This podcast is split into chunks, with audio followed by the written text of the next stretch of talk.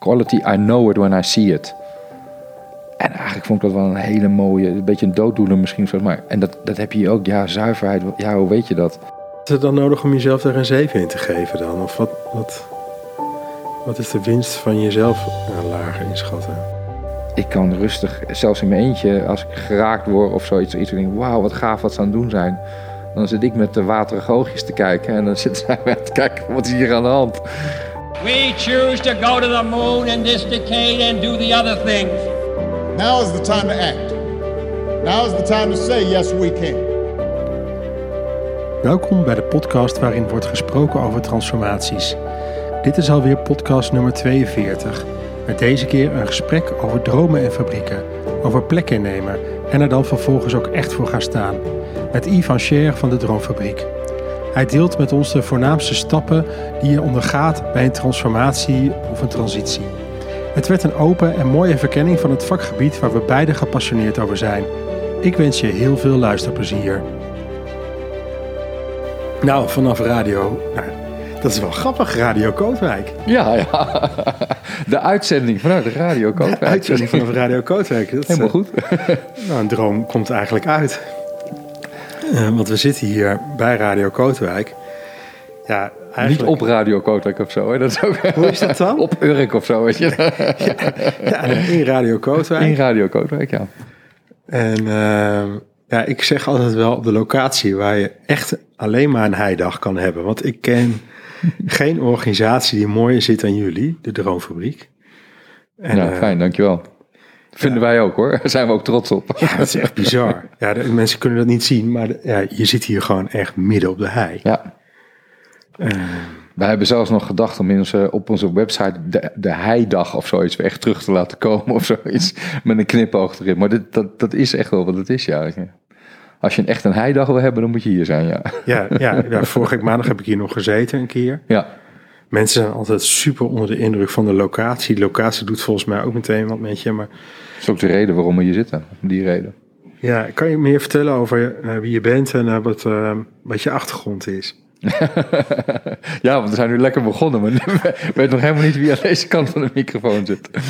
Ja, um, ja naam is Yves Ancher en ik ben een van de partners van de Droomfabriek.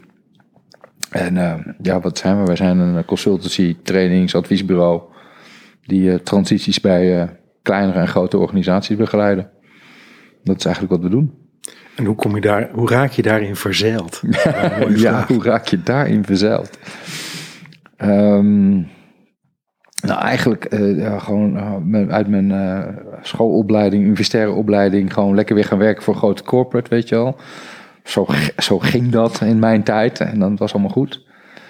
Maar eigenlijk nooit heel erg um, in, zo'n, in die corporate wereld willen zitten op het inhoudsniveau, maar veel meer aan de menskant van de, wat gebeurt er nou eigenlijk en, en hoe, hoe is het nou, mensen, hoe motiveer je die nou en hoe geef je er nou leiding aan en ja, en, en vakinhoudelijk was ik eigenlijk wat minder geïnteresseerd op dat gebied. Ik was veel meer vakinhoudelijk geïnteresseerd in dit soort dingen. En uh, Ralf, de originele oprichter van de Droomfabriek, was een klant. En uh, nou, we konden het heel goed met elkaar vinden. En op een gegeven moment ben ik gewoon uh, uit het bankwezen gestapt, maar daar zat ik op dat moment in. En ben samen met Ralf verder gegaan om de Droomfabriek op te richten en verder uit te breiden. Gewoon omdat ik het machtig interessant vind hoe transities werken, hoe mensen werken, hoe organisaties kunnen veranderen. Ja. Dat is uh, pure passie en pure, ja, pu ja, pure passie, laat maar zo zeggen. Ja, en, zo kom je erin. En, maar hoe lang is dat geleden? Dat is, de Droomfabriek bestaat inmiddels uh, eh, 22 jaar.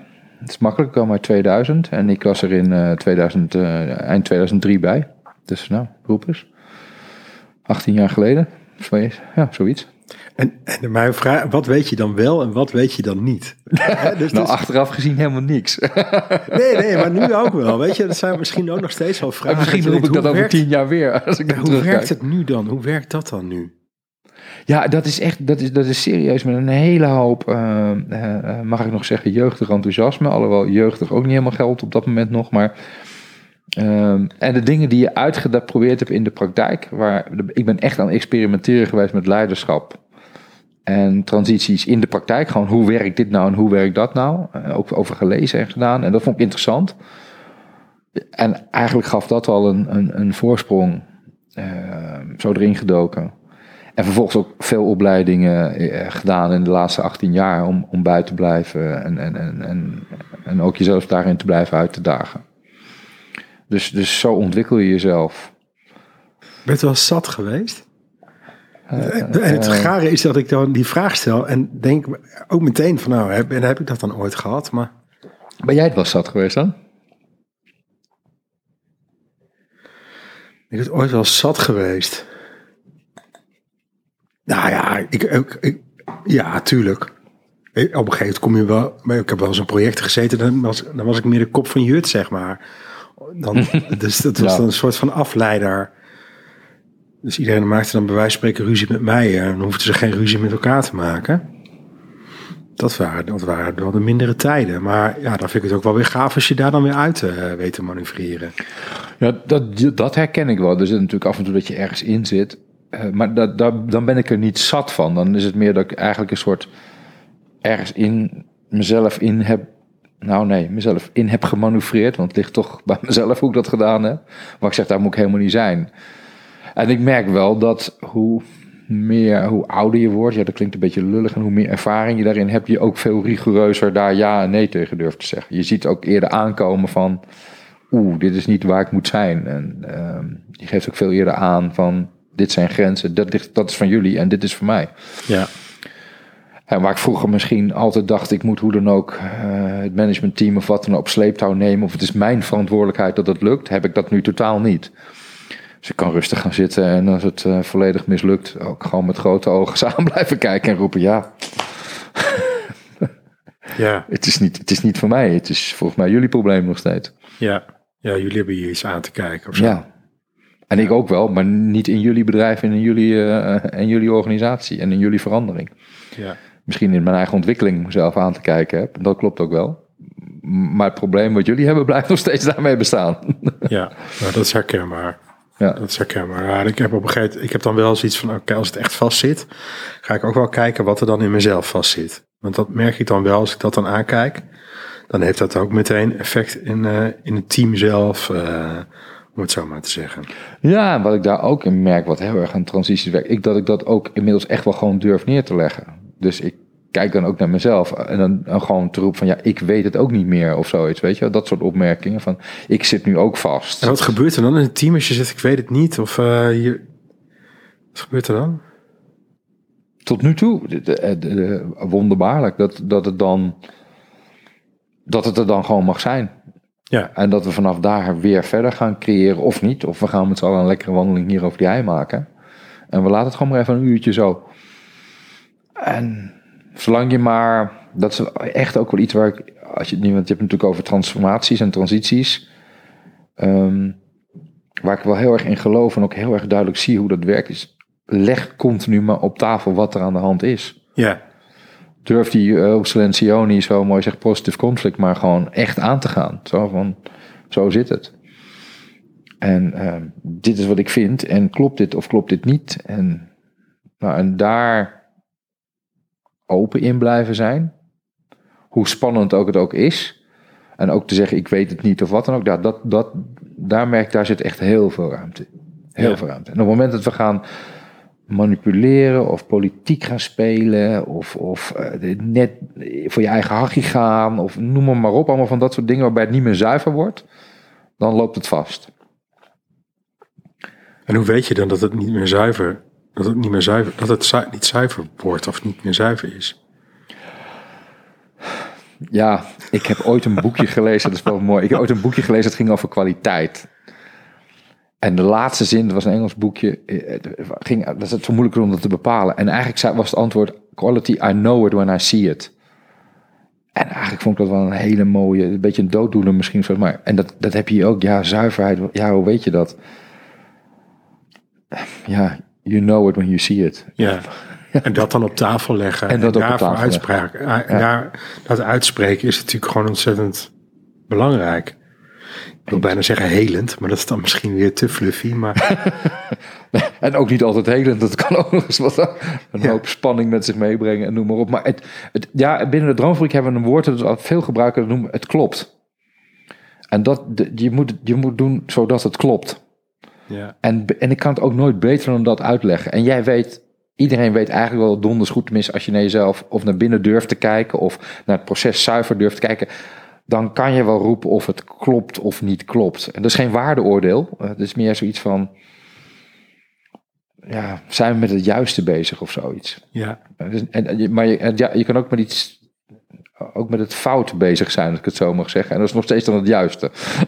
Ja. dat klinkt een beetje raar, maar Nou ja, maar, als het maar zuiver is. Het is echt moeilijk, maar zo bedoel ik dat, ja. nou, maar het mag ook dat het ook klopt voor een tijd of zo. Mhm. Dus, dus kan ook zo zijn dat ik dan ook wel kan voelen in de discussie dat het op dat moment klopt. Maar dat is misschien super maar dan kan ik ook voelen dat over vier weken bij spreken niet klopt. Maar dan is het voor nu wel even goed Right. genoeg Ah, mooi om het gesprek te voeren.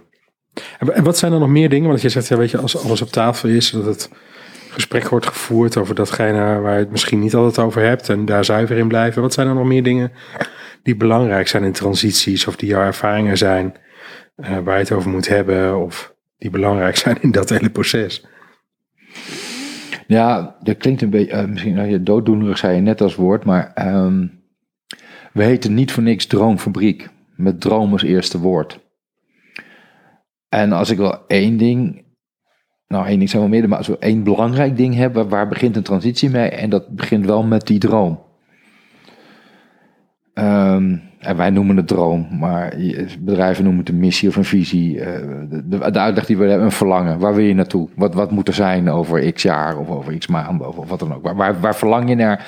Waar moet het naartoe? Dat, die, zoals Simon Sinek zo mooi zegt, so why, dat, dat, dat is wel een essentieel onderdeel.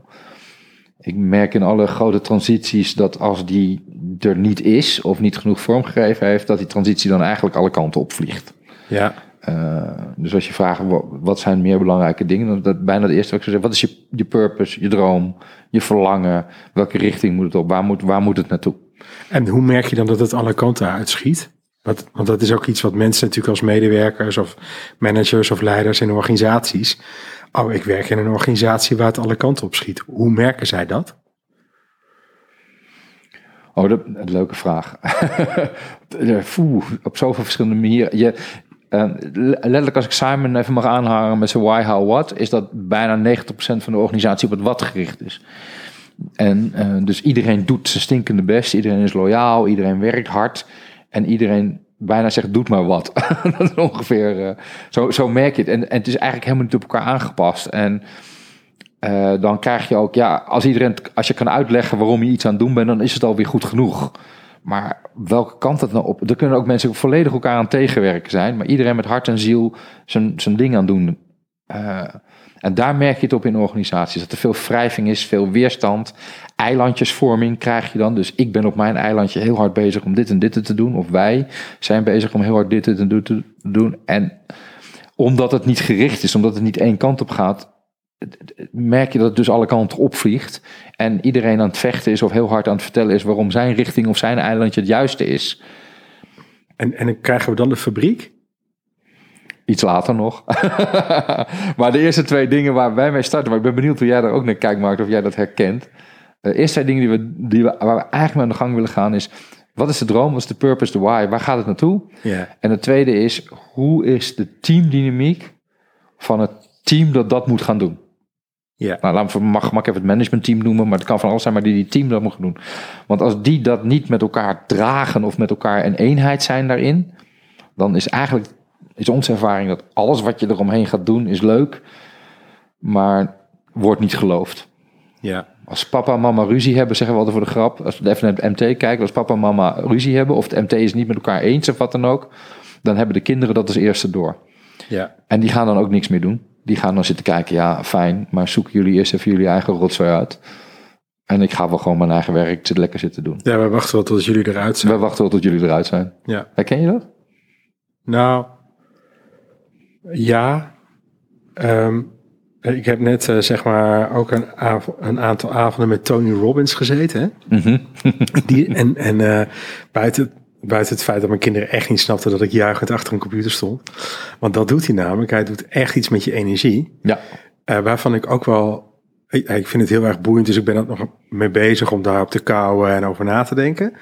Uh, want enerzijds klopt het, dat als je iets met je energie doet, ga je andere dingen denken en ga je andere dingen doen. En anderzijds uh, voelt het ook een beetje als een soort van trucje. Uh, dus heel veel mensen zeggen dan ja, dat is het Amerikaanse sausje. Maar laat ik dat er nou even afhalen. Wat ik dus echt super interessant vind, is dat hij eerst zegt: ja, weet je, we beginnen allemaal met een strategie. Um, maar als je daarvoor niet, zeg maar, het verhaal en de state van mensen het verandert, ja, dan, dan krijg je een, een, een strategie die misschien zijn belemmeringen in zich heeft. Um, ja. ja. dat vind ik dus echt reet interessant. Uh, en waarom vind ik dat dan interessant? Ik, ik word dan mezelf, ik voel dan dat ik word uitgedaagd om na te denken over hoe zou ik nou eerst de state van zo'n team kunnen beïnvloeden, veranderen. En dan bezig te gaan met hun purpose uh, of hun strategie of hun missie of wat dan ook. Dus ja, dat is iets wat je volgens mij uh, gaandeweg langzaamaan als twee schaatsen uh, misschien wel moet doen. want ja, wij willen een strategie. Daar komt iedereen voor. bij mij niet iedereen, maar daar komen ze voor. En dan zeg ik, nee, we gaan eerst met jullie state bezig. Nee, dus, dus dat is de zoektocht. Ja, dat is wel mooi. De strategie komt daar nog achteraan hoor. Dus ik, voor mij is de droom en de visie zo is, weer, is echt wat anders nog. Dat, dat is het verhaal. Ik vond het wel mooi wat je net zei. Dus dat is meer het verhaal van we moeten naartoe. En dat samen met die teamdynamiek oplossen van oké, okay, dat dit zijn de belangrijke stukken. En dan is de stap daarna wordt strategie. Is mooi. En hoe, wat voor een plan hoort hier dan bij of zoiets? Weet je, hoe gaan we dit nou gewoon van A naar B brengen? En hoe ziet dat eruit? Dus uh, die, die richting die de droom in zich heeft, waar misschien een paar hele grote doelen in staan, die moet dan wel, mensen in onze visie, dan wel dan opgepakt worden en wel uitgewerkt worden in een plan. Ja, oké. Nou, maar dat is goed dus om dat te kalibreren, want dan hebben we het over hetzelfde. Ja. Dus, dus zoeken in dat teamontwikkeling, wat is het verhaal dat je wil maken? En ik ben dus ook op dit moment heel erg aan het nadenken over, wat is dan state? Mm -hmm. State Story Strategy, zegt hij. En, en ja, dan word ik meteen weer gechallenged. Dan ga mooi. ik kwispelen. Ja. Nou, die, die state is ook wel mooi, want, want wat we ook wel van belang vinden is dat we zijn, je bent natuurlijk in die droomfase of zoiets aan het zoeken naar de purpose van het bedrijf, naar de richting van het bedrijf. Uh, maar een stuk wat we daar wel heel belangrijk in vinden, is wat is ook jouw persoonlijke purpose dan? Ja. En even helemaal los van het bedrijf, maar echt op zoek gaan naar wat is jouw persoonlijke purpose, wat drijft jou, waar ligt jouw passie? Uh, en dat dan koppelen aan het bedrijf. Of is dat dan nog te koppelen aan het bedrijf? En daar, kan ook wel eens, daar kunnen ook wel eens schokkende dingen uitkomen, zeg maar. Die uh, zeggen van, hé, hey, wauw, eigenlijk uh, heb ik een hele andere purpose. Dus wat je in de, in coaching natuurlijk veel doet, dat je op zoek gaat naar wat, wat drijft jou, waar zijn jouw passies, wat, wat, waar gaat het voor jou nou echt over? Wat zit jou in de weg en jouw weerstanden? Ook in dat soort teamdynamiek meenemen. En die ook weer te koppelen aan ja, de weerbarstigheid en de richting die het, uh, waar het bedrijf of de organisatie in wil. Ja. En is dat dan te koppelen aan elkaar? Of kom je dan in een soort squeeze ook te zitten? Ja. En merk wel dat als je dat doet, um, en mensen gaan ook echt kijken naar wat hun zelf drijft, of wat hun zelf raakt, of wat ze zelf onrecht vinden in de wereld, of wat dan ook, maar daar zijn toch veel mensen ook mee bezig. Uh, dat het ook een grote impact kan hebben op het bedrijf. Veel met Stegeman onder andere gewerkt. Hun naam kan ik wel laten vallen. Die hoeft niet in de anonimiteit te zitten. Maar daar was de, de, de, de baas ook, die echt gewoon persoonlijk geraakt werd door Cowspiracy en dat soort dingen allemaal. En, en dacht van, wacht eens even. Uh, dit, dit kunnen wij als, als, als vleesverwerkende industrie niet op deze wijze door blijven zetten. Dat kan gewoon niet. Dus die is echt een koerswijziging ook in het bedrijf daarmee teweeg gaan brengen. Dus daarom vind ik dat die persoonlijke purpose en die bedrijfspurpose, als ik het zo mag zeggen, ook zo mooi in elkaar verweven kan zijn. En elkaar kan versterken. Nou, ik denk dat dat heel erg belangrijk is. Dat dat elkaar verstevigt en versterkt.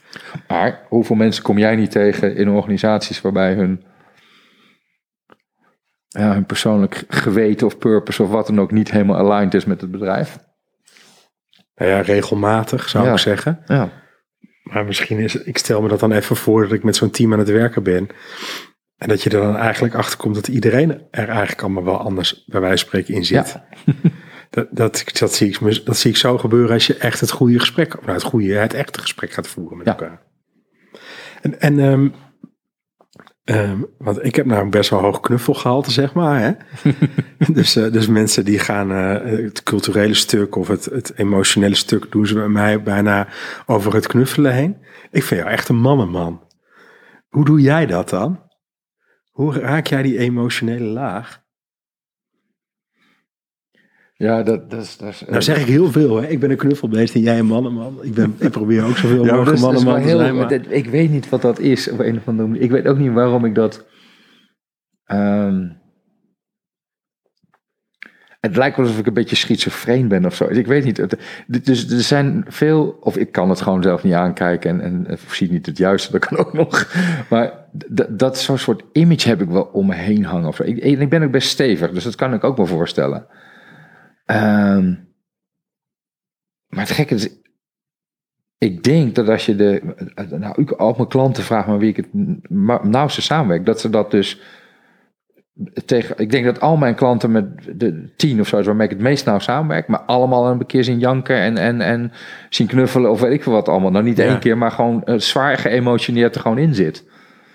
Ehm, dus ik scherm me ook daar helemaal niet in af. Ik, ik, ehm, ik kan rustig, zelfs in mijn eentje, als ik geraakt word of zoiets, iets denk, wauw, wat gaaf wat ze aan het doen zijn. Dan zit ik met de waterige oogjes te kijken en dan zitten zij aan te kijken, wat is hier aan de hand? Dus ja, hoe, hoe doe ik dat? Ik, ik, ik denk dat ik eh, veel meer emotie erin breng. En denk ook echt, als je het gaat vragen dat het zo is, dan dat mijn image zich voordoet. Ja. ja, dat zou kunnen, ja. Ja, Ja, maar het zit ook wel in benaderbaarheid. En daarmee bedoel ik dat ik me heel goed kan voorstellen dat jij in een team zit en dat je gewoon je emoties laat zien. ja. En dat is natuurlijk een enorme eh, asset. Ja, ik weet niet. Ik kan, ik kan het ook. Nou, zeg, ik voor heb mijn dus emoties zo normaal. weinig onder controle dat als ik kan het nog niet eens tegenhouden. Ik zit gewoon met tranen in mijn ogen. Of ik dat nou. Maar voor jou is dat dus heel normaal. Ja, dat vind ik heel normaal. En eh, het zegt dan misschien iets over mij of zo. Dat ik denk, oh ja, huilen balk. Nee, dat is helemaal niet waar. Dat heb ik helemaal niet.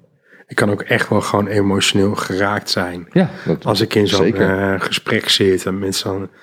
Ineens schiet ik dan gewoon vol als het over een bepaald onderwerp gaat of wat dan ook. Of als ik iets zie gebeuren. Dat mensen weet jij waardoor, waardoor jij vol schiet? Wat, was het, wat raakt jou het meest?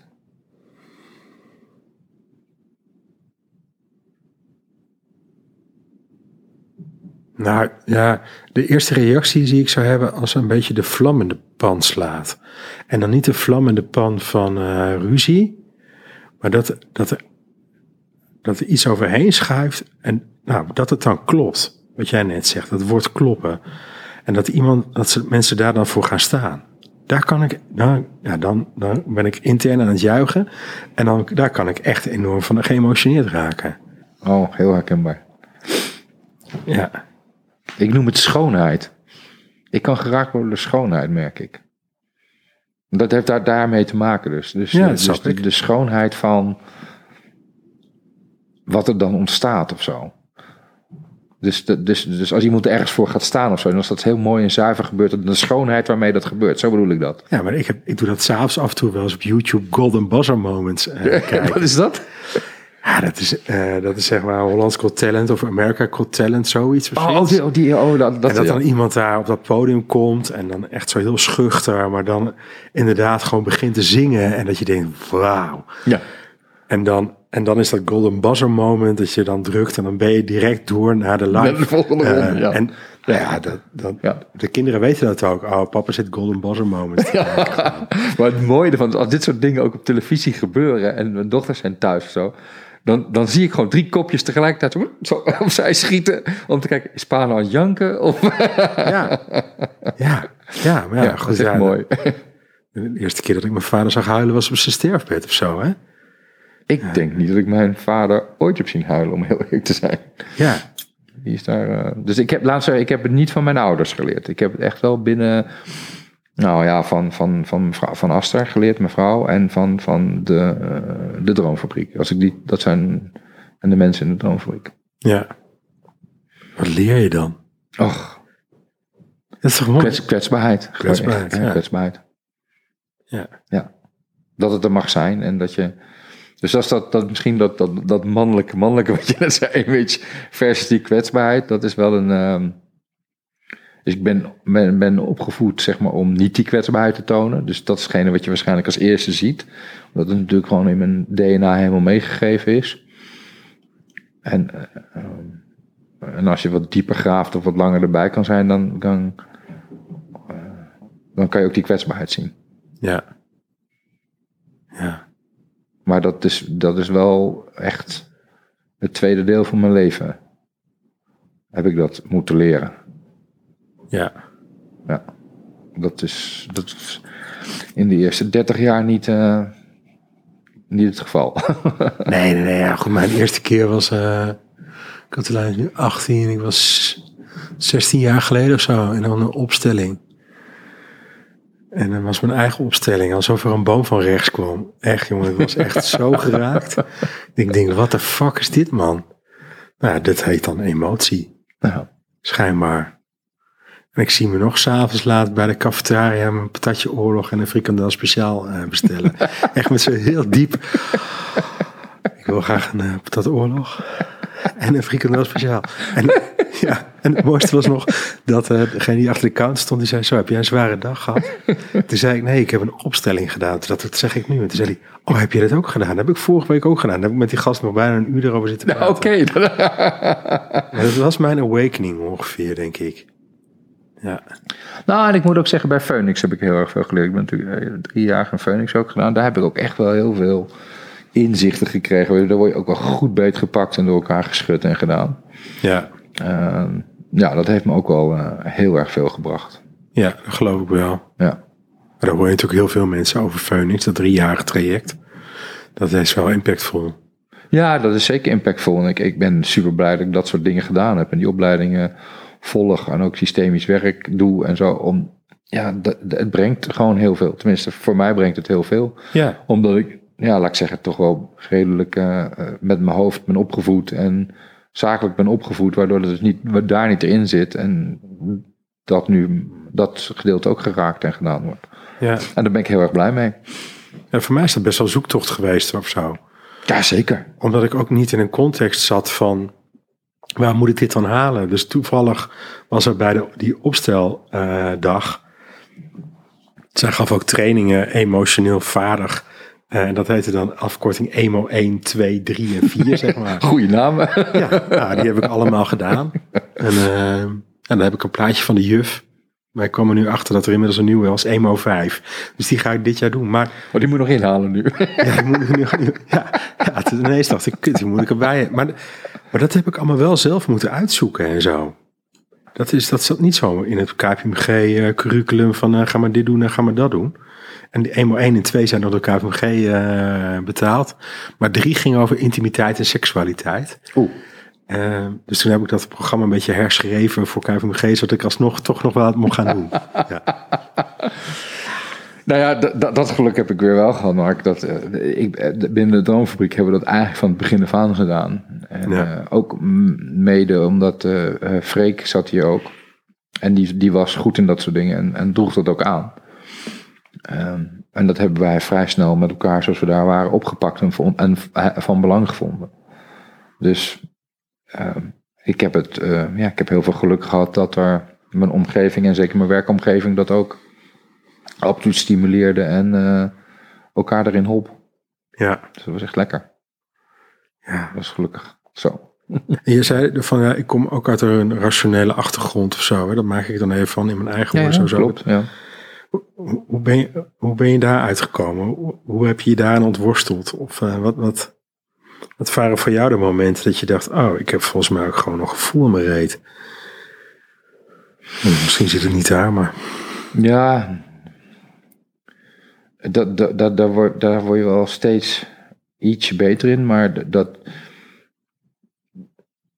ja, hoe kan ik het zeggen, dat, dat op gevoel durven, iets durven doen, dat is niet mijn, eh, dat is niet mijn hele grote kracht of zoiets. Ik vind, daar heb ik wel heel veel in gegroeid, maar ehm, dat is dan van een 2 naar een 5 of zoiets. Dat, is een hele stevige groei. Maar dan ben ik nog steeds niet heel erg goed erin, laat ik even zo zeggen. Ehm, er zijn mensen die er echt vele, vele malen beter in zijn. Eh, maar het, het, verrijkt wel mijn, leven heel erg. En het brengt me ook wel dichter bij eh, bij anderen? Klopt het rationeel en, en wat zegt mijn intuïtie of zoiets? Is, is, zijn we door... Nou, het woord het klopt is ook gewoon een intuïtiewoord, zeg maar. Ja. Ik weet ook niet, ik kan ook geen beter woord. Ja, het klopt. Ja, ja, maar dan klopt de puzzel. ja ik weet niet ook niet. Dat is, dat is En een dat kun je intuïtiewoord. nog steeds ook gewoon intuïtief, rationeel eh, doen. Ja. Nou, ik merk wel dat mijn hoofd steeds een grote buiging maakt voor mijn hart, zeg maar. En het is wel raar om dat uit te spreken zo. Maar dat, dat maakt me rustiger. Omdat ik niet zo dieper weten of dat het voelt zoals het voelt of wat dan ook. Maar ik word daar echt heel rustig van. En is het dan, als je het zou dingen, is het een beetje lastig, dan zeg loopt zo door elkaar heen. Is het dan wat meer je gevoel of meer je intuïtie? Maar ik het zit voor, dus ga je dan te zeggen, ik denk dat het, dat het voelt. Ik voel wel dat ik verbinding kan maken met mijn hart en kan vragen, wat, wat is er nodig of zo. Mm, En dan mooi. komt er een ander antwoord dan dat ik dat aan mijn hoofd eh, stel. Chopra zegt dat ook trouwens. Hè? Die zegt als je echt beslissingen moet nemen, Deepak Chopra. Ja, Er zijn maar twee dingen die daarin gelden. De ene is volgens mij heeft hij over van. ehm, doe je het juiste of doe je in ieder geval, de an- doe je in ieder geval anderen geen kwaad? ja, Dat is je eerste toetssteen. En de tweede toetssteen is wat zegt je hart? ja, En dan zit eigenlijk zijn dat de twee vragen die je moet stellen de hele tijd. En als die allebei op een, op een positief uitkomen, dan, dan klopt je beslissing wel. ja. Nou, maar jij staat daar straks ook over het woord verlangen. En dat is voor mij ook meer ge- gewoon gekoppeld met mijn hart. Wat is mijn verlangen? Wat zou ik willen? En voor mij uitspreken wat mijn behoefte is, dat, dat is wel de reis waar ik nu zeg maar op zit. En daar word ik wel heel blij van. Ja, En ik merk dan dat als ik dat dan met mijn hoofd ga doen, dan ga ik met heel veel dingen rekening zitten houden. Hoe is dit en hoe is dat? Hè? Dus gewoon alleen maar nadenken van, nou, wie zou dit niet goed vinden? Hè? Ja. Die scenario denken. Dat heb ik van mijn moeder. Echt, die kan het echt fantastisch. Daar ben ik echt heel blij mee. En tegelijkertijd vind ik het ook heel fijn nu dat ik gewoon zelf kan zeggen, dit is wat ik wil. En dat merk ik dat dat in zoveel contexten helpt. Privé, maar ook zakelijk. ja maar wat jij nu heel mooi zegt, vind ik, en jij bent natuurlijk ook gewoon eh, eh, systemisch opgeleid en sterker nog systemisch gebruikend. Ik geloof er heel erg in dat, de, nou, dat weet je ook, dat een systeem plek nodig heeft.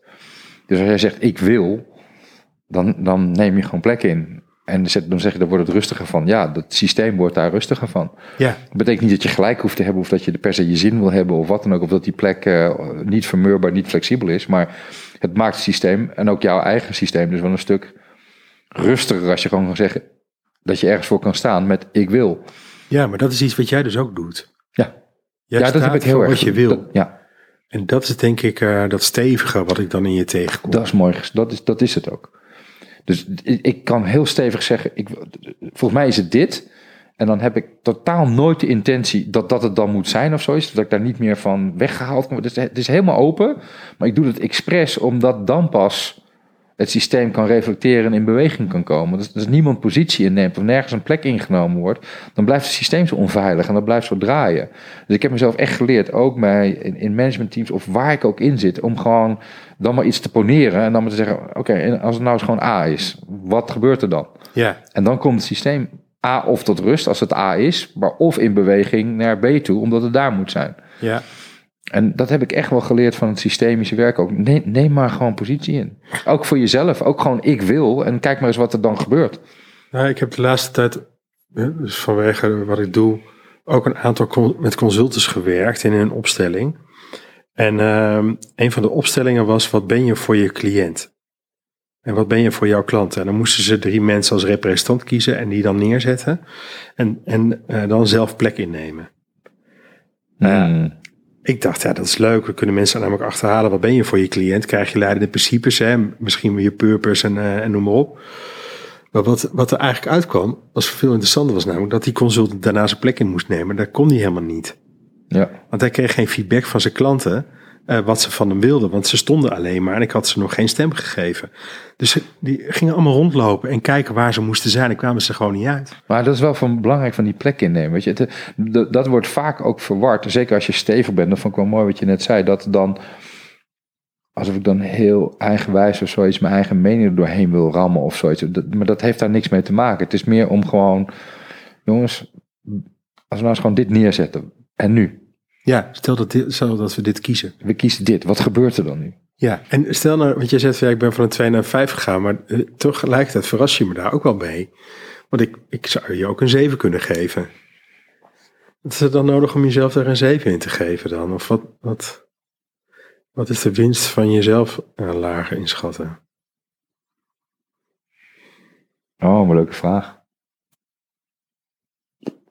Weet ik niet, misschien een beetje valse bescheidenheid of zo. En omdat ik echt wel, ehm, echt wel serieus meen en zie dat, dat, dat die bij jou ligt die bijvoorbeeld, vind ik jou, die kwaliteit ligt bij jou veel hoger. Ehm, dus, dus misschien dat ik daar wat ruimte creëer dan of zoiets. Op een, zoiets weet je, dat, eh, Dus als hij bij mij hoger ligt, mag ik er dan ook een oordeel over hebben? Ja, misschien wel, ja. Ik, ik vind mezelf daar niet, niet echt briljant goed in. En misschien haal ik wel een 7 of zoiets, maar ik ben, dus dan Ja. zet ik hem wat voorzichtiger neer. Dat, zo is het. Ja, dus dat, is- wat is dan de winst van het verlies? Ehm, ja, dan kom je op een ander karaktereigenschapje. Ehm, ik manoeuvreer liever vanuit een underdog-positie. Ja.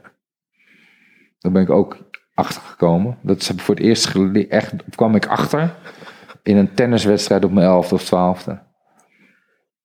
En, ehm, en daar heb ik wel handig gebruik van gemaakt. Zeker met sporten en dat soort dingen. Dus ik ben. Ik sta niet, ik hoef niet op de voorgrond of dat soort dingen. Op het eerste plan of weet ik veel. Ik manoeuvreer liever vanuit een tweede of derde positie.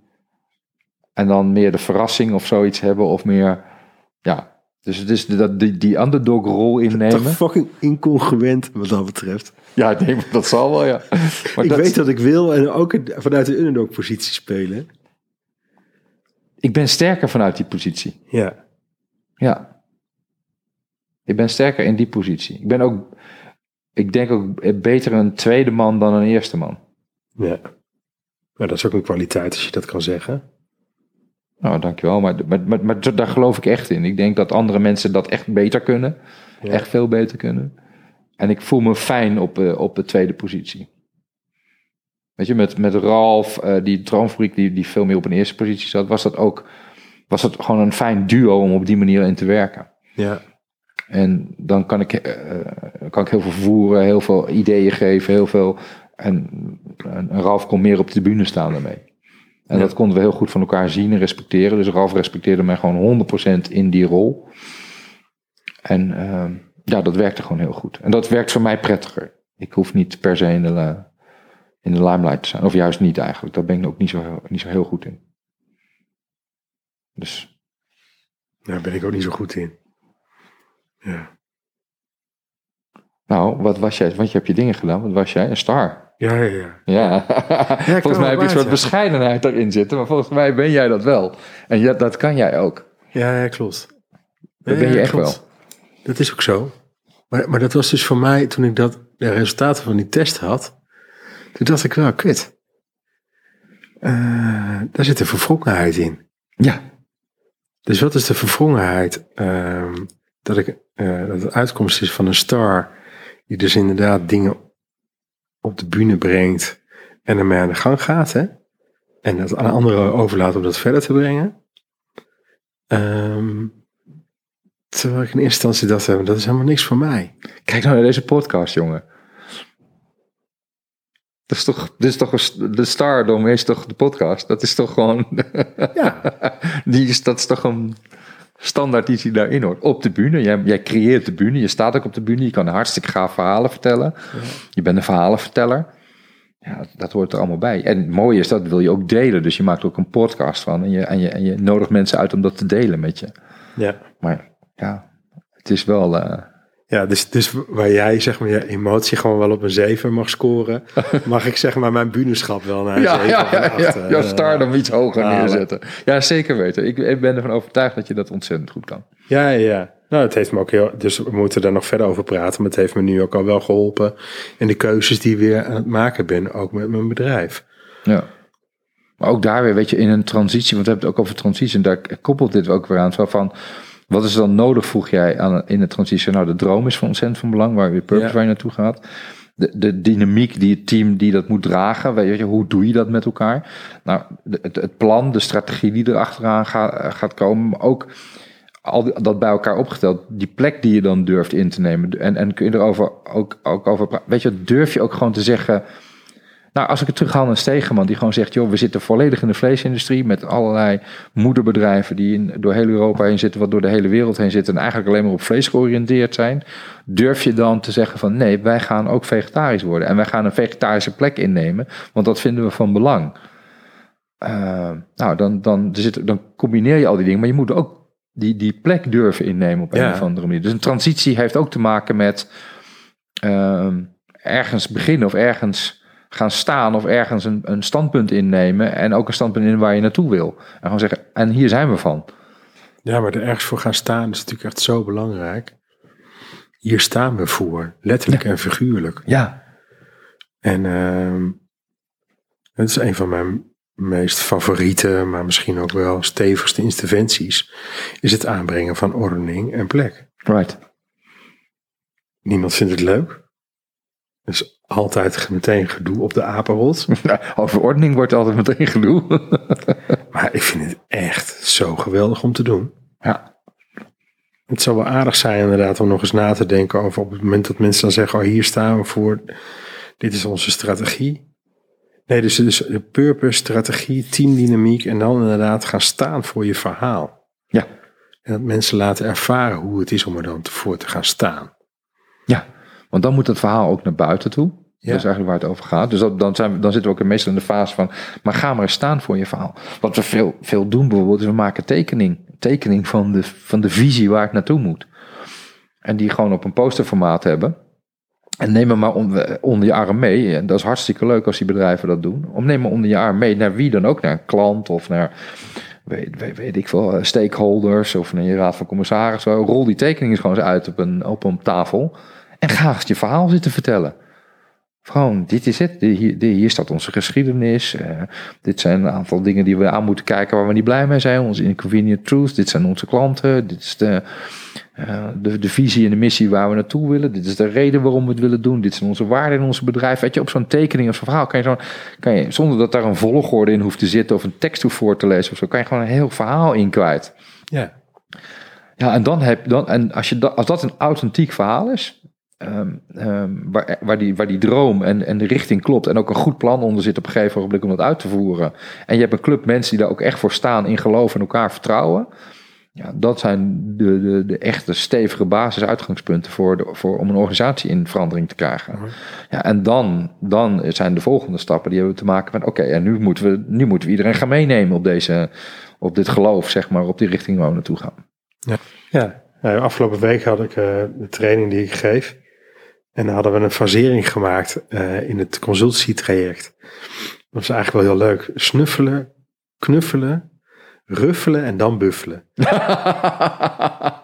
Moet je maar alleen ruffelen nog even uit. Ja, ja, ja. nee, er zitten twee Belgen ook in. Dus daar kwam dit een beetje vandaan, ruffelen. Maar ruffelen is dan een beetje zo, eh, een beetje rommelen. Eh, en dat het allemaal Beetje weer experimenteren. dat het beetje, allemaal een beetje klopt en ja, een beetje zo, een beetje klooien. Eh, dat zo. En je, zou, dan- je zou nu moeten beeld erbij moeten hebben. Je handjes bewegen alle kanten op. Je, je hoofd wiebelt heen en weer. Maar ik vind het wel mooi wat je zegt, want het, inderdaad die tekening, daar zitten witte, daar zitten witte vlekken in. Hè? Dus dan kunnen koplopers kunnen daar hun dingen in toevoegen. En wat ik nog mooier vind, is de term loyalist. Ja. Je hebt natuurlijk heel veel mensen die zijn loyaal. En die zijn loyaal aan hoe het was.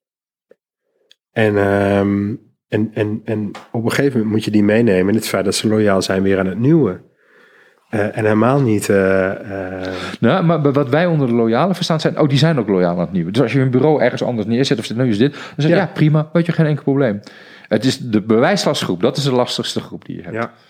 En, en die zijn loyaal aan het verleden, wat jij zegt. En dan, zeker als je de achterkant van de bewijslastgroep neemt, die zijn helemaal loyaal aan, we gaan hier niks veranderen, we gaan niks anders doen. Zoals het nu gaat, gaat het goed. Ja. Ook al vinden ze dat het helemaal niet goed gaat. En toch zie ik ook wel dat er dan in trajecten juist heel veel aandacht naar die groep uitgaat. Right.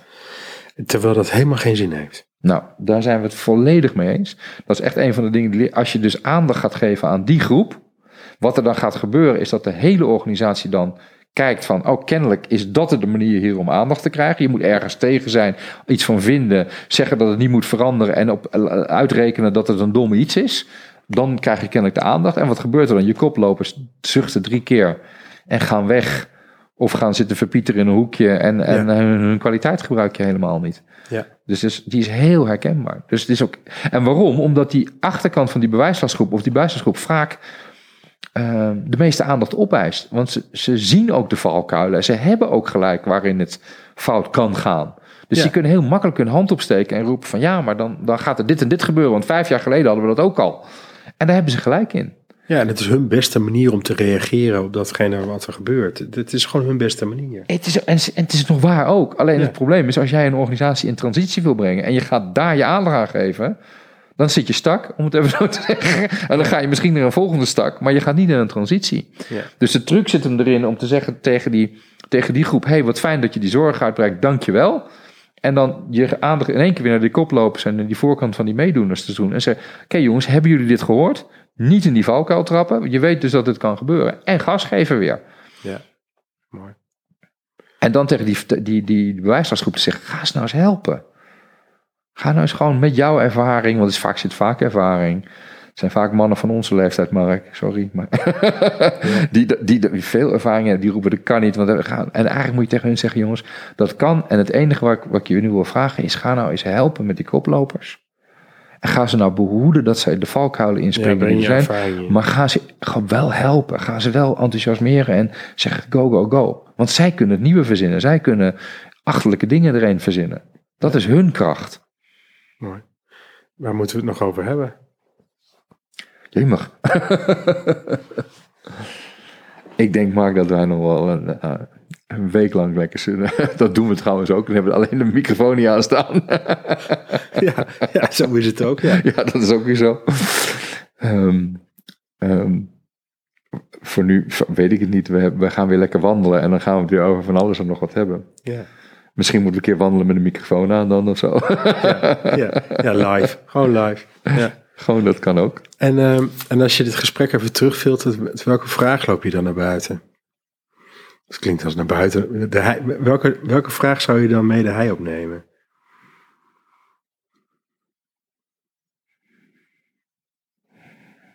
Ehm, ik heb hem wel, ik, ehm,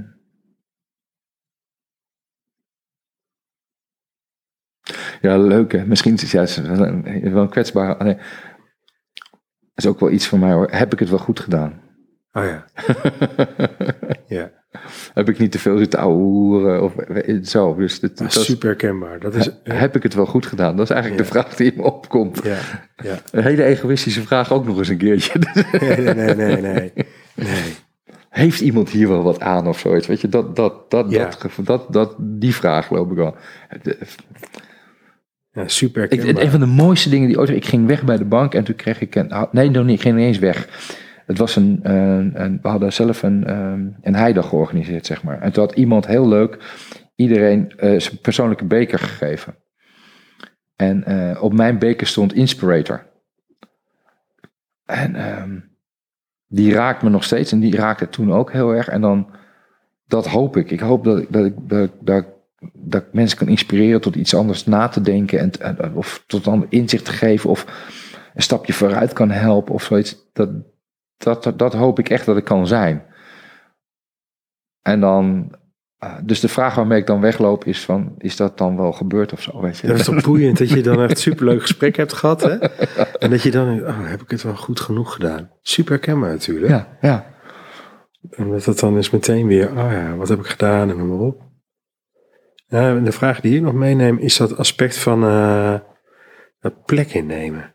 Hoe kan je mensen laten ervaren dat ze inderdaad echt plek innemen met waar ze dan voor gaan staan? Hoe is dat dan? En wat jij zegt, van in je stevigheid zeggen van nou, moeten we niet dit gaan doen, moeten we niet dat gaan doen. Dat is wel waar het begint. En hoe kan je mensen daar bewust van maken dat als ze dat gaan doen, eh, wat daar dan de oogst van is? Of het effect? Dat vind ik nog wel een ding. Ik ga je bedanken voor dit gesprek. Ik jou ook. Dankjewel, man. Wat leuk om hier zo te zitten in, eh, in het eigen plekje, uitkijkend over de hei. En wederom een heerlijk gesprek met jou gehad hebben. Mooi zo, tot de volgende, waar niemand meer bij is. Nee, gaan we weer wandelen. hey Mark, dankjewel, jongen. Ja, graag gedaan. Ja. Zo zijn we weer aan het einde gekomen van een nieuwe podcast. Mocht je een vraag hebben naar aanleiding van de podcast of over organisatietransformatie in zijn algemeen, dan kan je mij een mail sturen op markapenstaartovertransformaties.nl. Daarnaast kan je je op de website overtransformaties.nl inschrijven voor de podcast alert. Als er dan een nieuwe podcast is uitgebracht, krijg je hiervan een bericht. Nogmaals dank voor het luisteren en wellicht tot een volgende podcast.